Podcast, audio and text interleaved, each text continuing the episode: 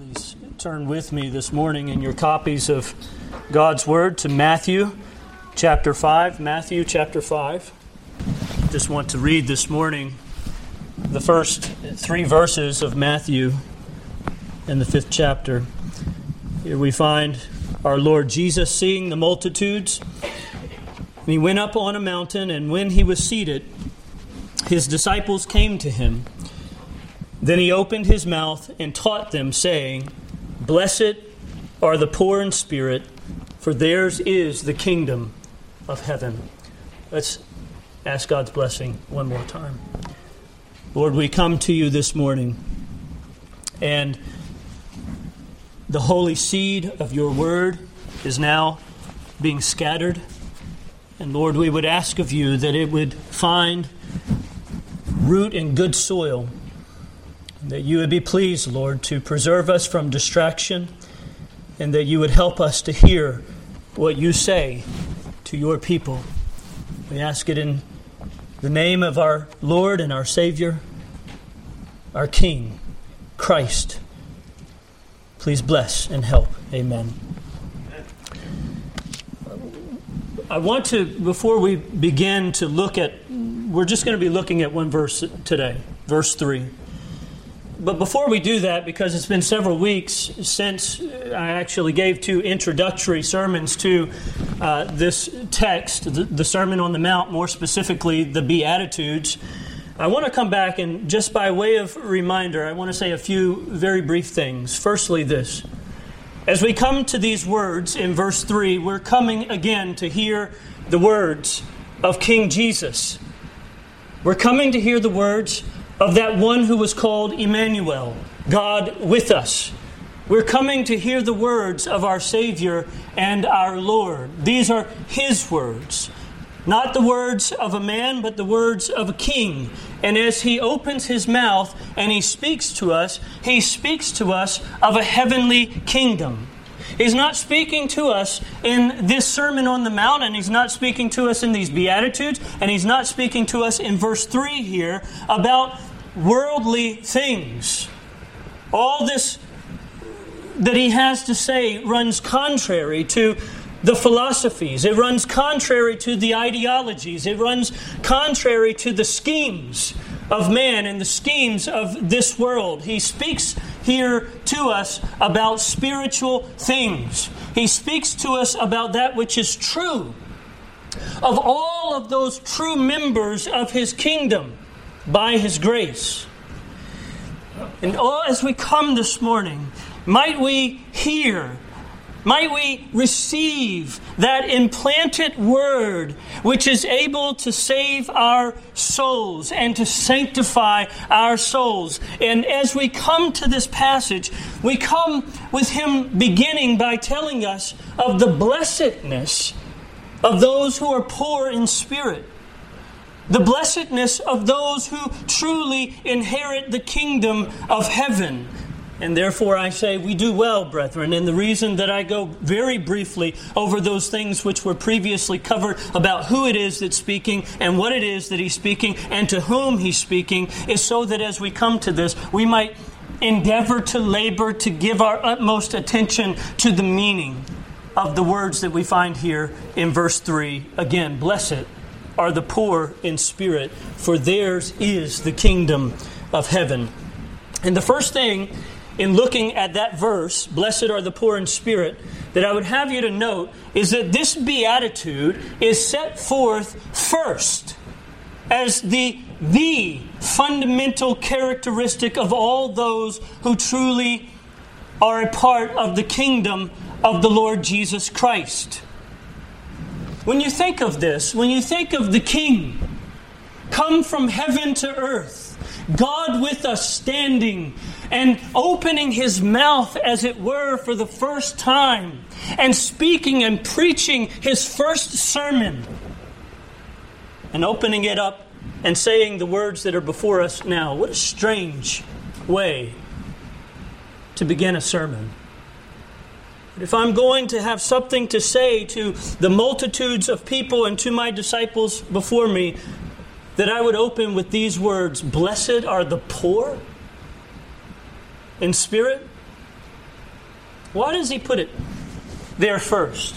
Why does he lay this before us as the first fundamental characteristic of those who are inheritors of the kingdom of heaven? Well, I have three primary reasons. I do not want to spend a large amount of time on these, but I do think that it's important to help us to frame our thinking about what he is teaching and what he is saying here. So, first I would say this, that it is what he's saying here in verse 3 is an emphatic declaration, firstly, of who he is and what he came to do. Again, we went over that in the introduction about who it is that's speaking, but these words, the very words that he says themselves, they are the fulfillment of the prophecy of his coming and his primary purpose of coming to earth, his primary mission. Isaiah 61 and verse 1.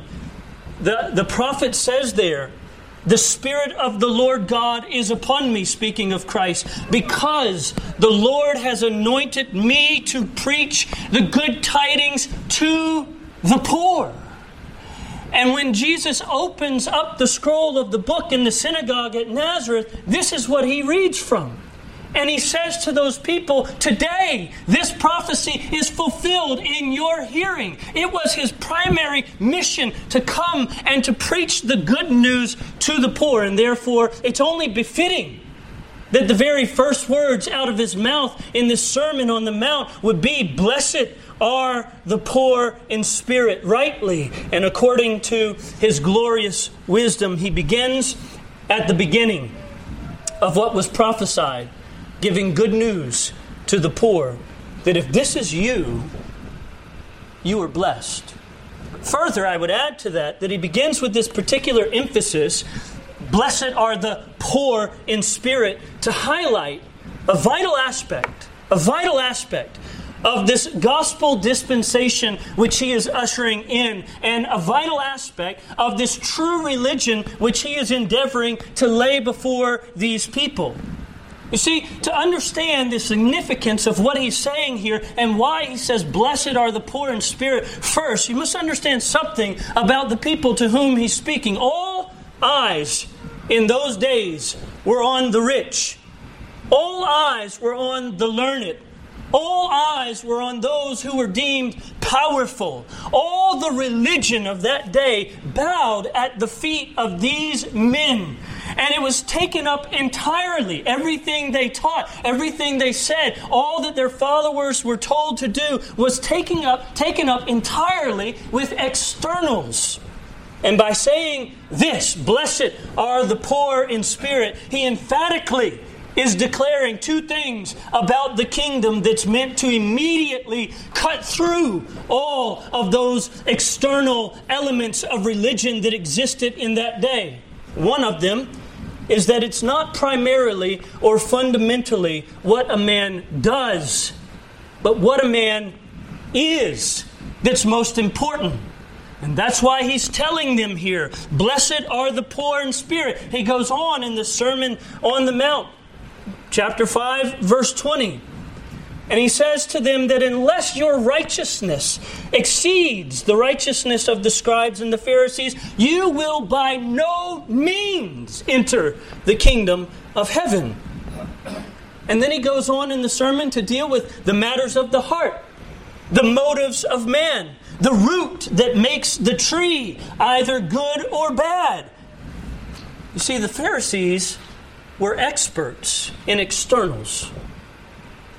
But inwardly, he calls them, in chapter 6, ravenous wolves.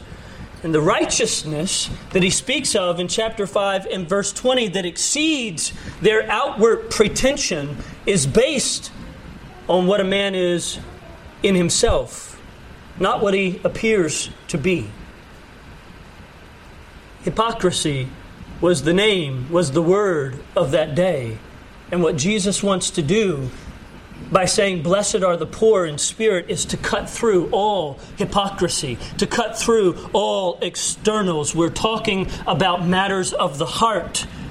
That's the focus of the gospel. But also, these words And the reason that they're important and the reason that he speaks them first is because they highlight not only that these men were all about externals, but the gospel is about the heart, but it also highlights that a man's blessedness, and this was prevalent thinking in their day, I think that oftentimes prevalent thinking in our day, that a man's blessedness does not primarily, or does rather primarily consist in the outward provisions of God. That's what they thought. That's what ruled the day.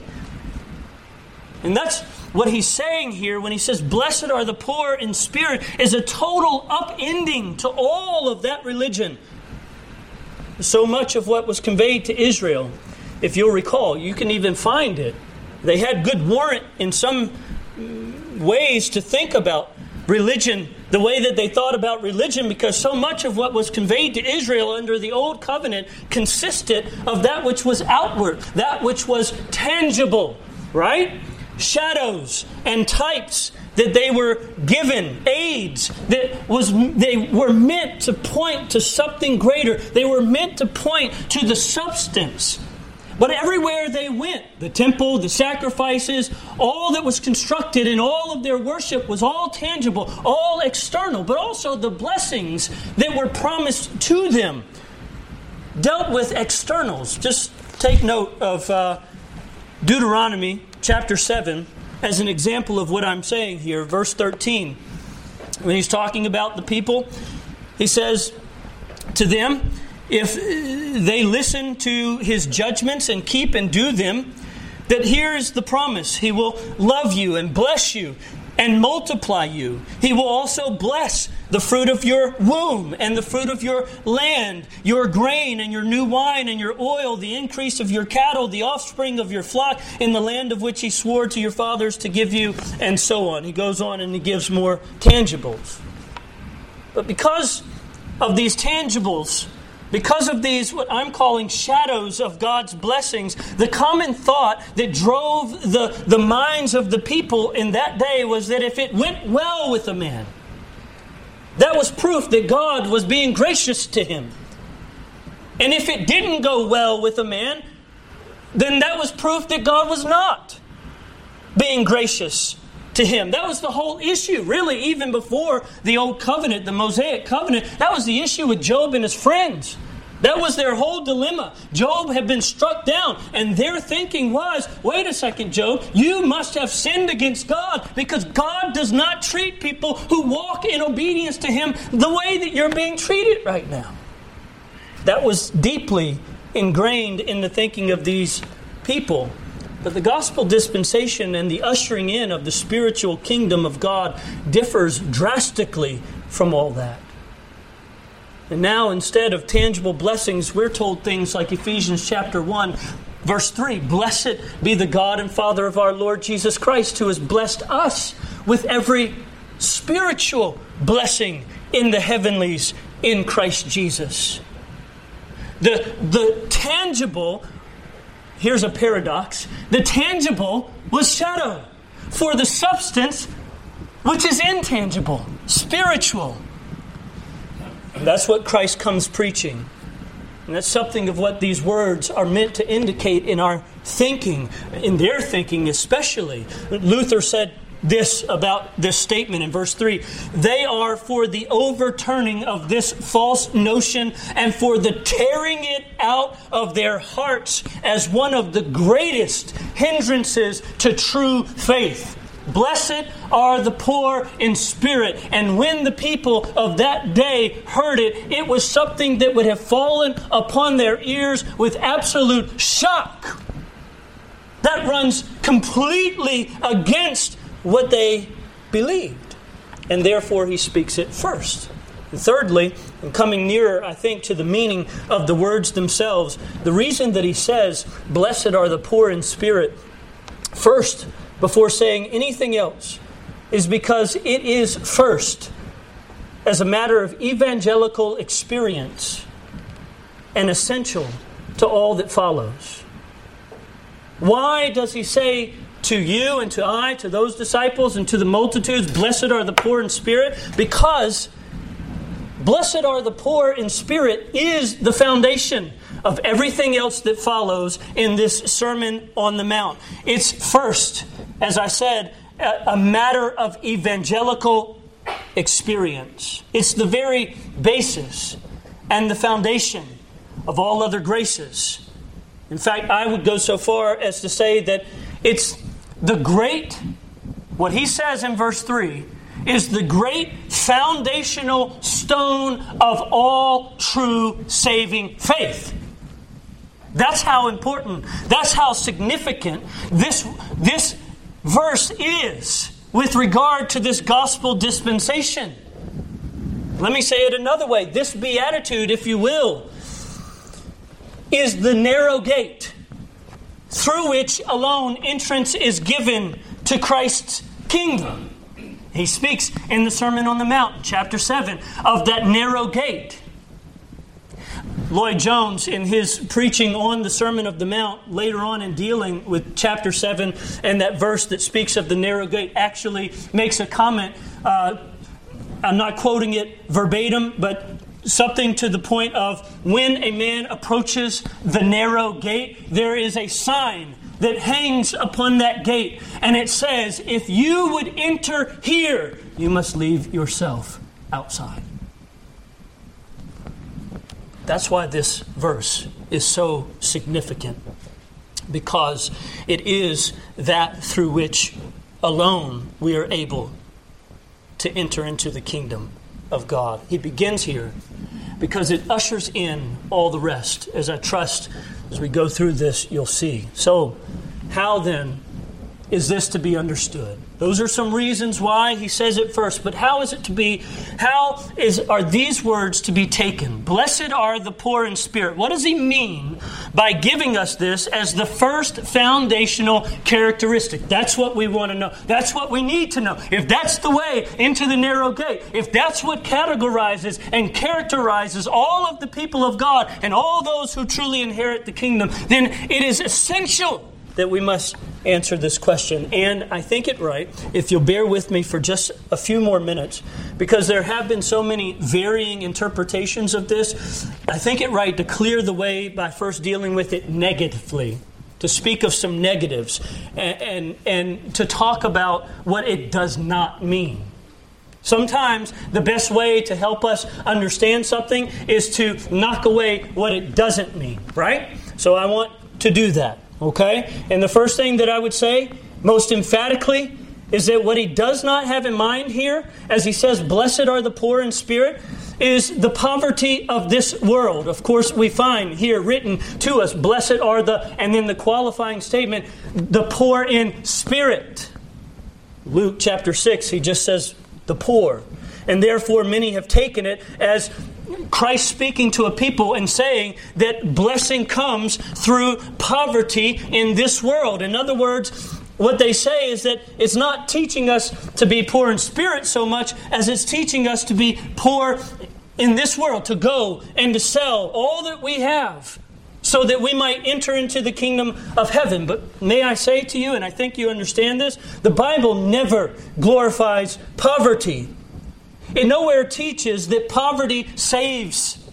It nowhere teaches that poverty is even to be the mainstay under the gospel dispensation. Are there some who are called to give everything up? Yes, they are. We think of missionaries that we even in this very day pray for, who are among the poorest of the poor. Well, God has called them to that, but that doesn't mean of necessity that all must be poor in this way. Poverty does not guarantee blessedness. And to say this would be making the same mistake that the Jews made about wealth. They were basing their blessing from God upon externals. And to say that a man is only blessed and only given entrance into the kingdom of God if he gives up everything would be to do the exact same thing. To base religion only on externals. And further, if that were the case, then every idle and every covetous poor man would be entitled to the kingdom. But from a natural standpoint, we know that the poor can be, and sometimes are actually much worse than even the wicked rich. Right? So just because a man is poor in this world doesn't mean that he's a child of God. Further, I would say that that would exclude any in this world that would be considered wealthy. And therefore, that's not what he's speaking of here. Another characteristic that I think is often confused with what our Lord is speaking of is sort of a native poorness of spirit. This is the kind of person that is naturally shy. This is the kind of person that is kind of nervous, feeblish, fearful in spirit, timid maybe, lacking in courage. The one who is content to kind of sit back in a corner and not engage with people around them, maybe out of some kind of fear or timidity. That's not what the Lord Jesus is speaking of here. Timothy, I think, was one of those kinds of people, perhaps natively timid. And Paul, when he writes to him, 2 Timothy 1:7, you know the verse well, he says to Timothy, God has not given us a spirit of fear. This spirit of fear and timidity is something quite the opposite of that which characterizes the saint. Timothy? And perhaps Timothy's timidity, whether it was native or whether it was because of the pressure placed upon him by the gospel and by persecution and by what he saw happening to Paul, and therefore it was kind of stirred up a little bit more. I don't know, but Paul is saying very emphatically that is not what God does in the life of the believer. What Christ is speaking of, what Paul is speaking of, is not something that a man is born with when he says, blessed are the poor in spirit. So it's not native, not anything native. If any man is poor in spirit, it is not because of anything that he is in himself. I think we should also note that this is not speaking of someone who has a self-pitying poverty. You know the kind of person that I'm speaking of? That person who's always down on themselves? That person who has a poor view of themselves? What the world would refer to as someone who has a low self-esteem? That person that's always kicking themselves. That person that's always castigating themselves. Telling themselves, what a stupid and an idiotic... why did I do that? You know the kind of person that I'm talking about. That's not what the Lord Jesus means. And I would even go so far as to say that that actually can be an absolute contradiction to what Christ means. Neither is it a false or a hypocritical poverty that he speaks of. A kind of false humility. I like to call it a humility of effort. That's not what the Lord Jesus means when he says, blessed are the poor in spirit. Those who kind of grovel in some kind of false humility. C.S. Lewis referred to it as a greasy, smarmy person who's always telling you that, of course, he's nobody. I'm nobody. It's not a suppression of personality or gifts or talents. That's not what the Lord Jesus is speaking of here. It's not even trying to make over as though any of those things were less than they really are. Lloyd Jones said this, it does not mean that you have to change your name or falsely crucify yourself or assume another character and personality in life than the one that God gave you. God gave you. God made you in His image. God gave you your gifts. God gave you your talents. God gave you your skills. And to push them aside and to act as though they don't exist or they're unimportant is not what the Lord Jesus has in mind. It doesn't mean that you can't be successful, that you can't recognize and even use your gifts advantageously. Lloyd Jones says that is utterly unscriptural and quite unchristian to act in that way. So then, those are the negatives. What does he mean? Blessed are the poor in spirit. If it's not worldly poverty, and if it's not a false humility, and if it's not a native condition, And if it's not a self-hatred that beats itself up all the time, then what is it? Now, I want to preface what I'm going to say with this side note, okay? Because I think that this is very important. When we come to this question, what does he mean by blessed are the poor in spirit? It's very easy for us to become confused between what it actually is and the way that it's worked out.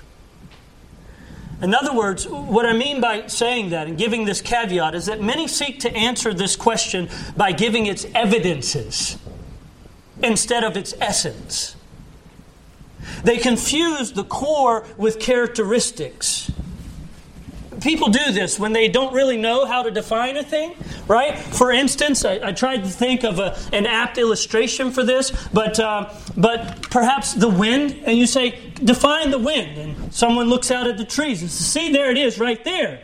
I don't know exactly how to define it, but I'm going to try to define it by the effects that I see by it. And when you pick up books and commentaries and things of that nature, very often what you find is that people will seek to try to define poor in spirit, firstly, not by what it is as to its essence, but what it is as to its experience, its outworking. And we're going to come to those things in due course, but I don't want to deal with the outworkings of it right now.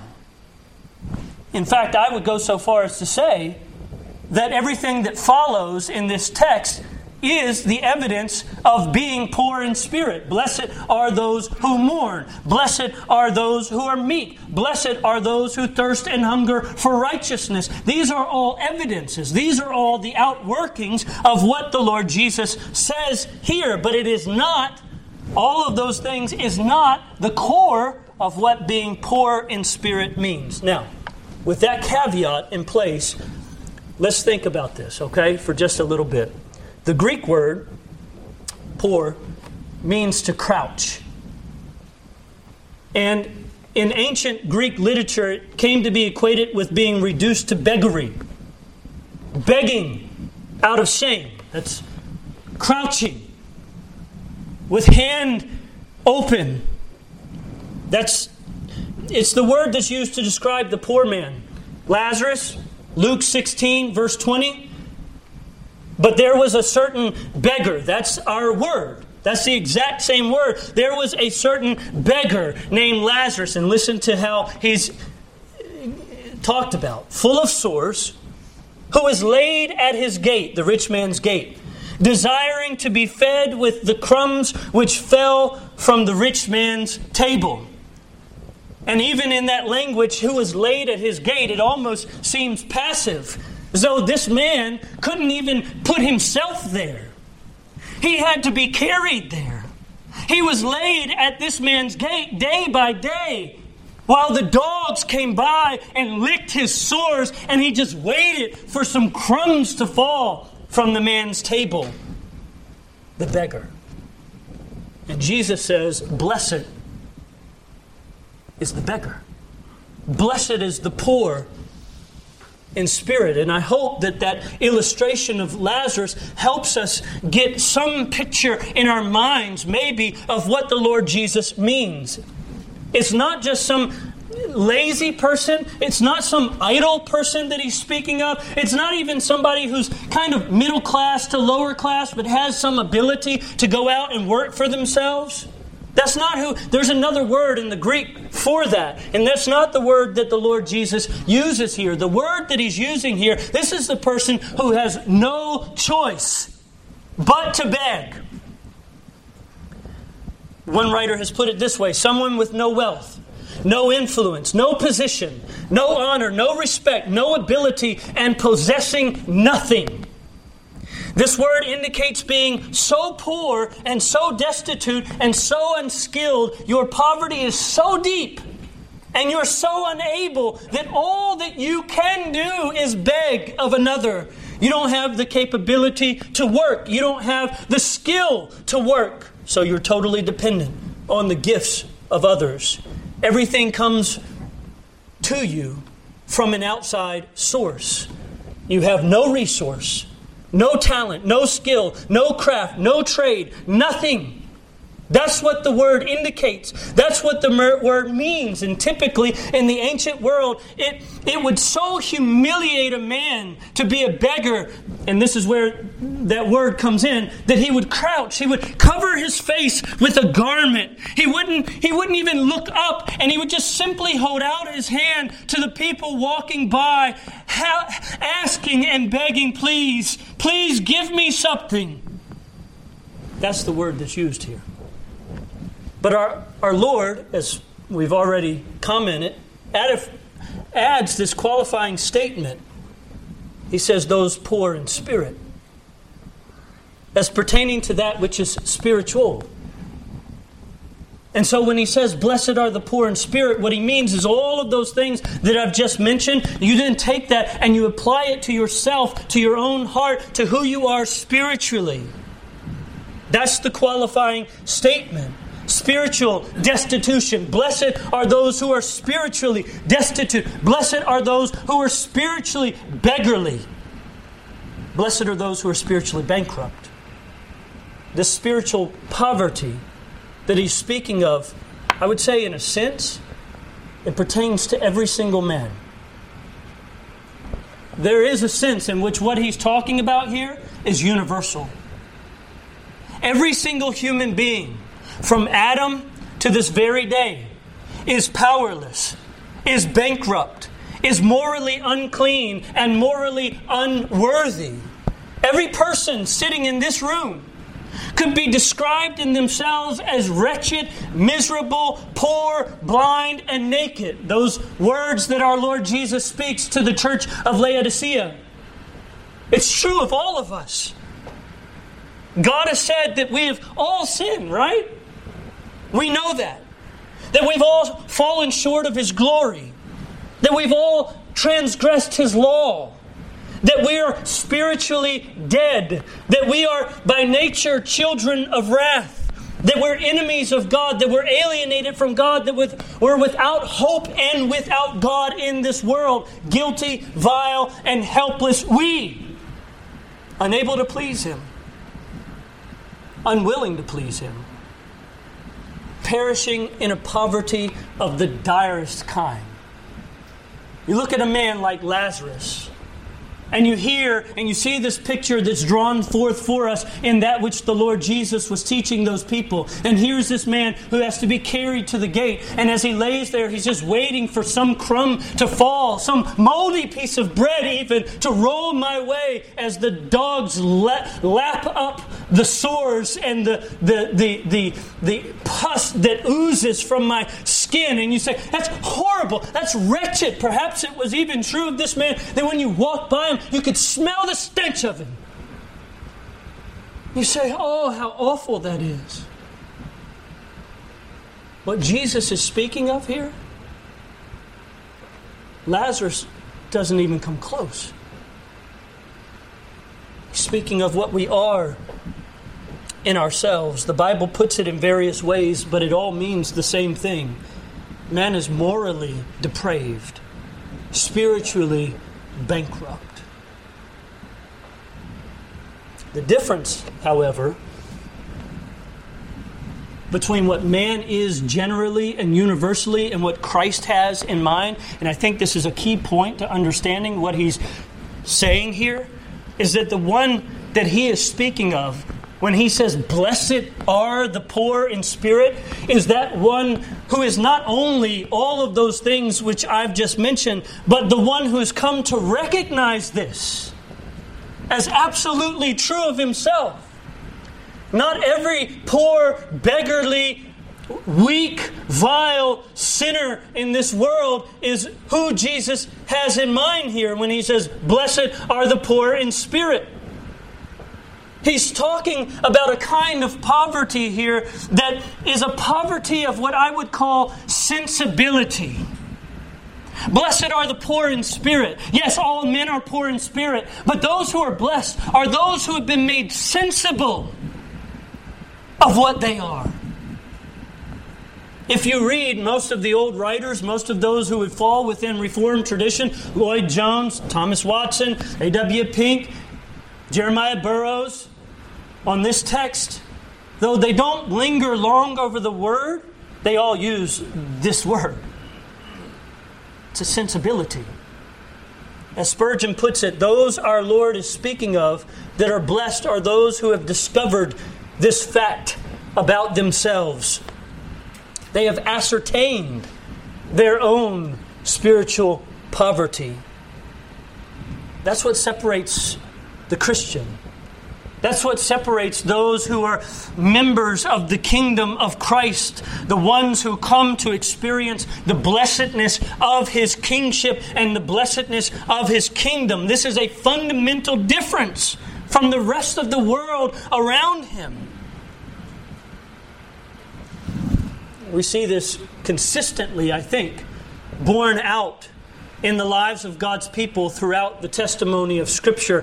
I want to give you some illustrations, but I only want to give you a sampling because actually we can find many samplings of this and what this looks like, how it's worked out. But Job, in Job chapter 42, verses 5 through 6, after having seen something of God, he says of himself, I have heard of you by the hearing of the ear, but now my eyes see you. Therefore, I abhor myself and repent in dust and ashes. Or Isaiah, when the glory of God filled the temple and He comes and the angels are crying, Holy, holy, holy is the Lord God Almighty. Isaiah's response is, Woe is me!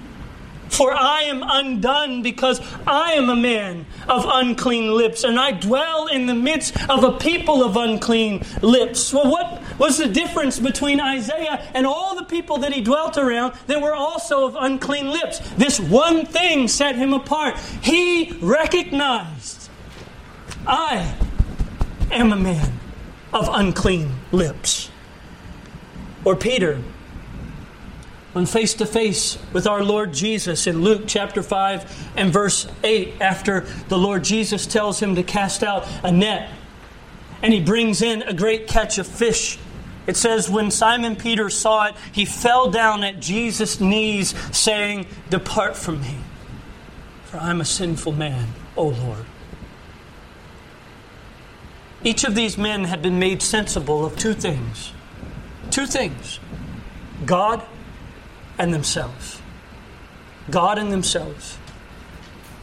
They have been made sensible of His effulgence, of His white, hot, blazing glory, His purity, His holiness, His perfection, His power.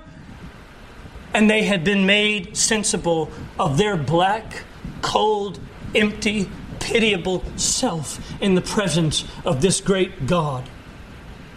And before we can ever go on to talk about the characteristics and the outworkings of this poverty of spirit, we must first see that that's central.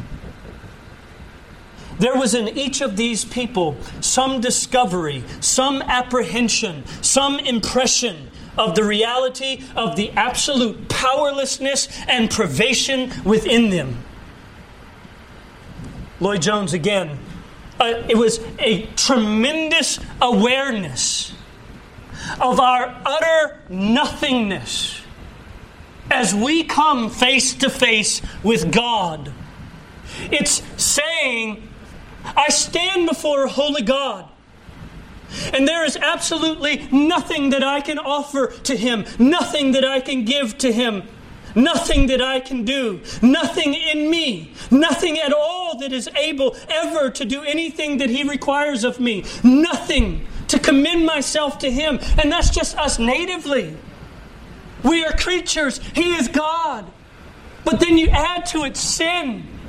So that not only is it that I have nothing that I can commend myself to God with, but oh, how I've rebelled against Him, how I've turned against Him, how I've closed my eyes and closed my heart to Him and turned away from Him. I have nothing. I am nothing in the presence of God. That's what it means to be poor in spirit. The way that the Lord Jesus is putting it forth. To be made sensible.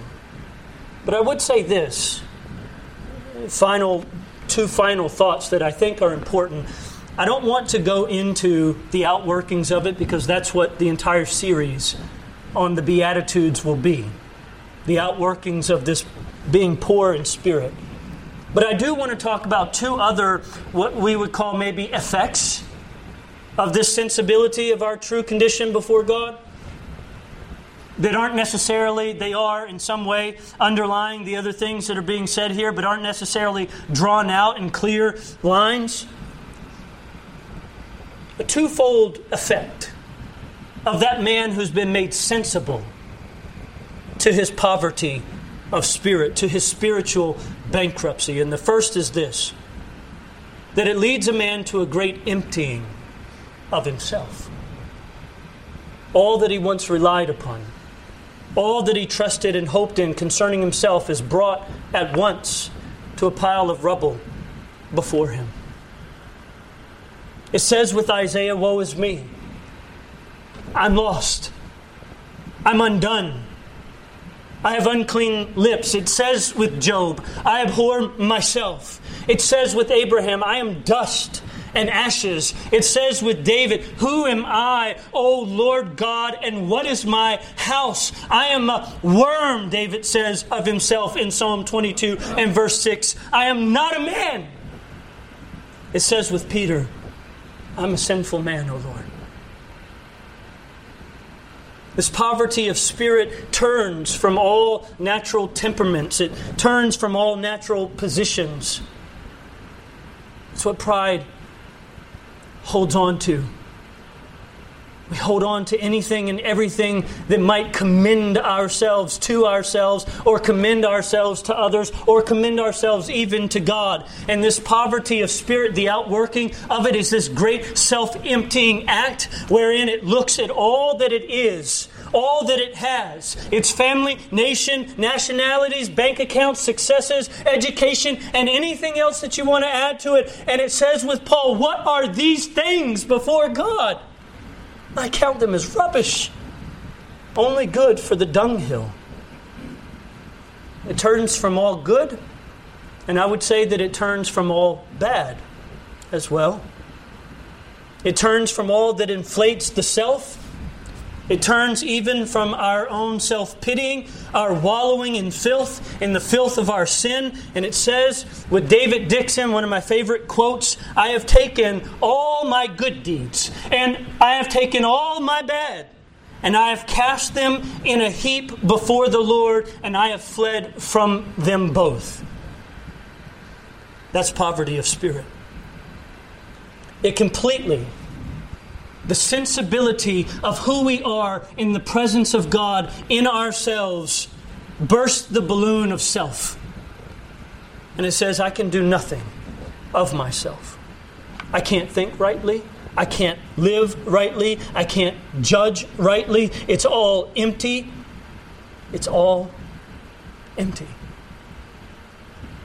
I was reading recently in my consecutive reading through the Scriptures, and I came to what I thought was, again, another apt illustration of this. John 5 and verse 5, "Now a certain man was there who had an infirmity 38 years.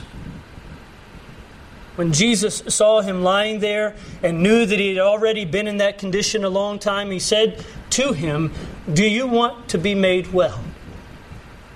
The sick man answered him, 'Sir, I have no man to put me into the pool when the water is stirred up.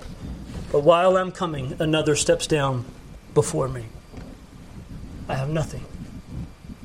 Here I am, lying helpless for 38, 40, 50, 60 years, and I have no man to help me." That's what the sensibility of this poverty of spirit works in an individual. It wakens them up. I have nothing. The very word that our Lord uses in Matthew 5, verse 3, poor or reduced to begging, it assumes that, doesn't it? It's not just someone who's poor, but someone who recognizes his poverty, recognizes that he has not even a rag, not even a thread to cover him in the presence of God, and is compelled by that to look away from myself. himself. There's nothing here in me. But the second immediate effect of this sensibility of the true spiritual condition before God, of being poor in spirit, is that of necessity. It causes the man not only to look away from himself, but to look to someone else. Again, the very wording that Jesus uses here suggests that he had more than self-abhorrence, self-emptying in mind. He says, blessed are the poor. Blessed are the beggars. Those who not only look away from themselves, but look to someone else. That's what a beggar does. He crouches with his hand stuck out. Those who no longer rely upon themselves, but upon others for their daily sustenance. Those people who have recognized that they are beyond the point of being able to take care of themselves, and therefore they beg. Here's another illustration that I thought was from Scripture, a beautiful picture of what I mean here. Acts chapter 3, verse 1. Now Peter and John went up together to the temple at the hour of prayer, the ninth hour. And a certain man, lame from his mother's womb, was carried, whom they laid daily at the gate of the temple, which is called Beautiful, to ask alms from those who entered the temple, who, seeing Peter and John about to go into the temple, asked alms. And fixing his eyes on him with John, Peter said, "Look at us." This is beautiful, I think, because it's exactly what I'm trying to say. Peter looks at him and he says, "Look at us, beggar. Look at us." And what Luke writes next is this, verse 5. So he gave them his attention, expecting to receive something from them. And Peter said, "Silver and gold I do not have, but what I do have I give you in the name of Jesus Christ of Nazareth. Rise up and walk." And he took him by the right hand and lifted him up, and immediately his feet and ankle bones received strength. You see, there's two things there in that man. One, he suffered the humiliation of being carried to the gate every day and begging and asking alms of people. And two, when Peter and John said, "Look at us," he was very ready to look. That's what a beggar does. It's being brought to that point of utter desperation, where in spite of the shame, in spite of the humiliation, perhaps in spite of the frustration, the long waiting, all you know is that I need help. I need the aid of another. I need someone else who has a supply greater than that which I have. And I lean on them. This poverty of spirit that the Lord Jesus is speaking of here is a poverty that stretches forth the empty hand that it might be filled by mercy alone. The tax collector, Luke 18, shows us very plainly the response of a man that has been made sensible to his poverty of spirit. Standing afar off, he would not so much as raise his eyes to heaven, but beat his breast, saying, "God, be merciful to me, a sinner." Not what I have, but what I have not, is the first point of contact between me and God. That's why he says this here. Blessed are the poor in spirit.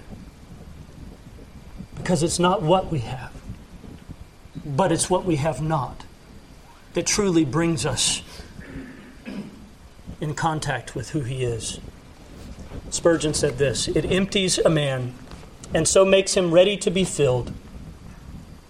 It empties a man and so makes him ready to be filled.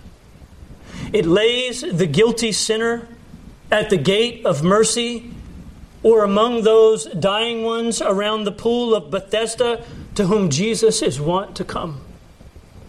Lloyd Jones, the Sermon on the Mount, comes to us and it says, there is the mountain that you have to scale, the heights you have to climb. And the first thing that you must realize as you look at that mountain with which you are told that you must ascend is that you cannot do it. That you're utterly incapable in and of yourself. And therefore, it compels us to cast ourselves upon the Lord Jesus Christ. And those who see it, those who are made sensible of it, they are the ones that Jesus says are blessed.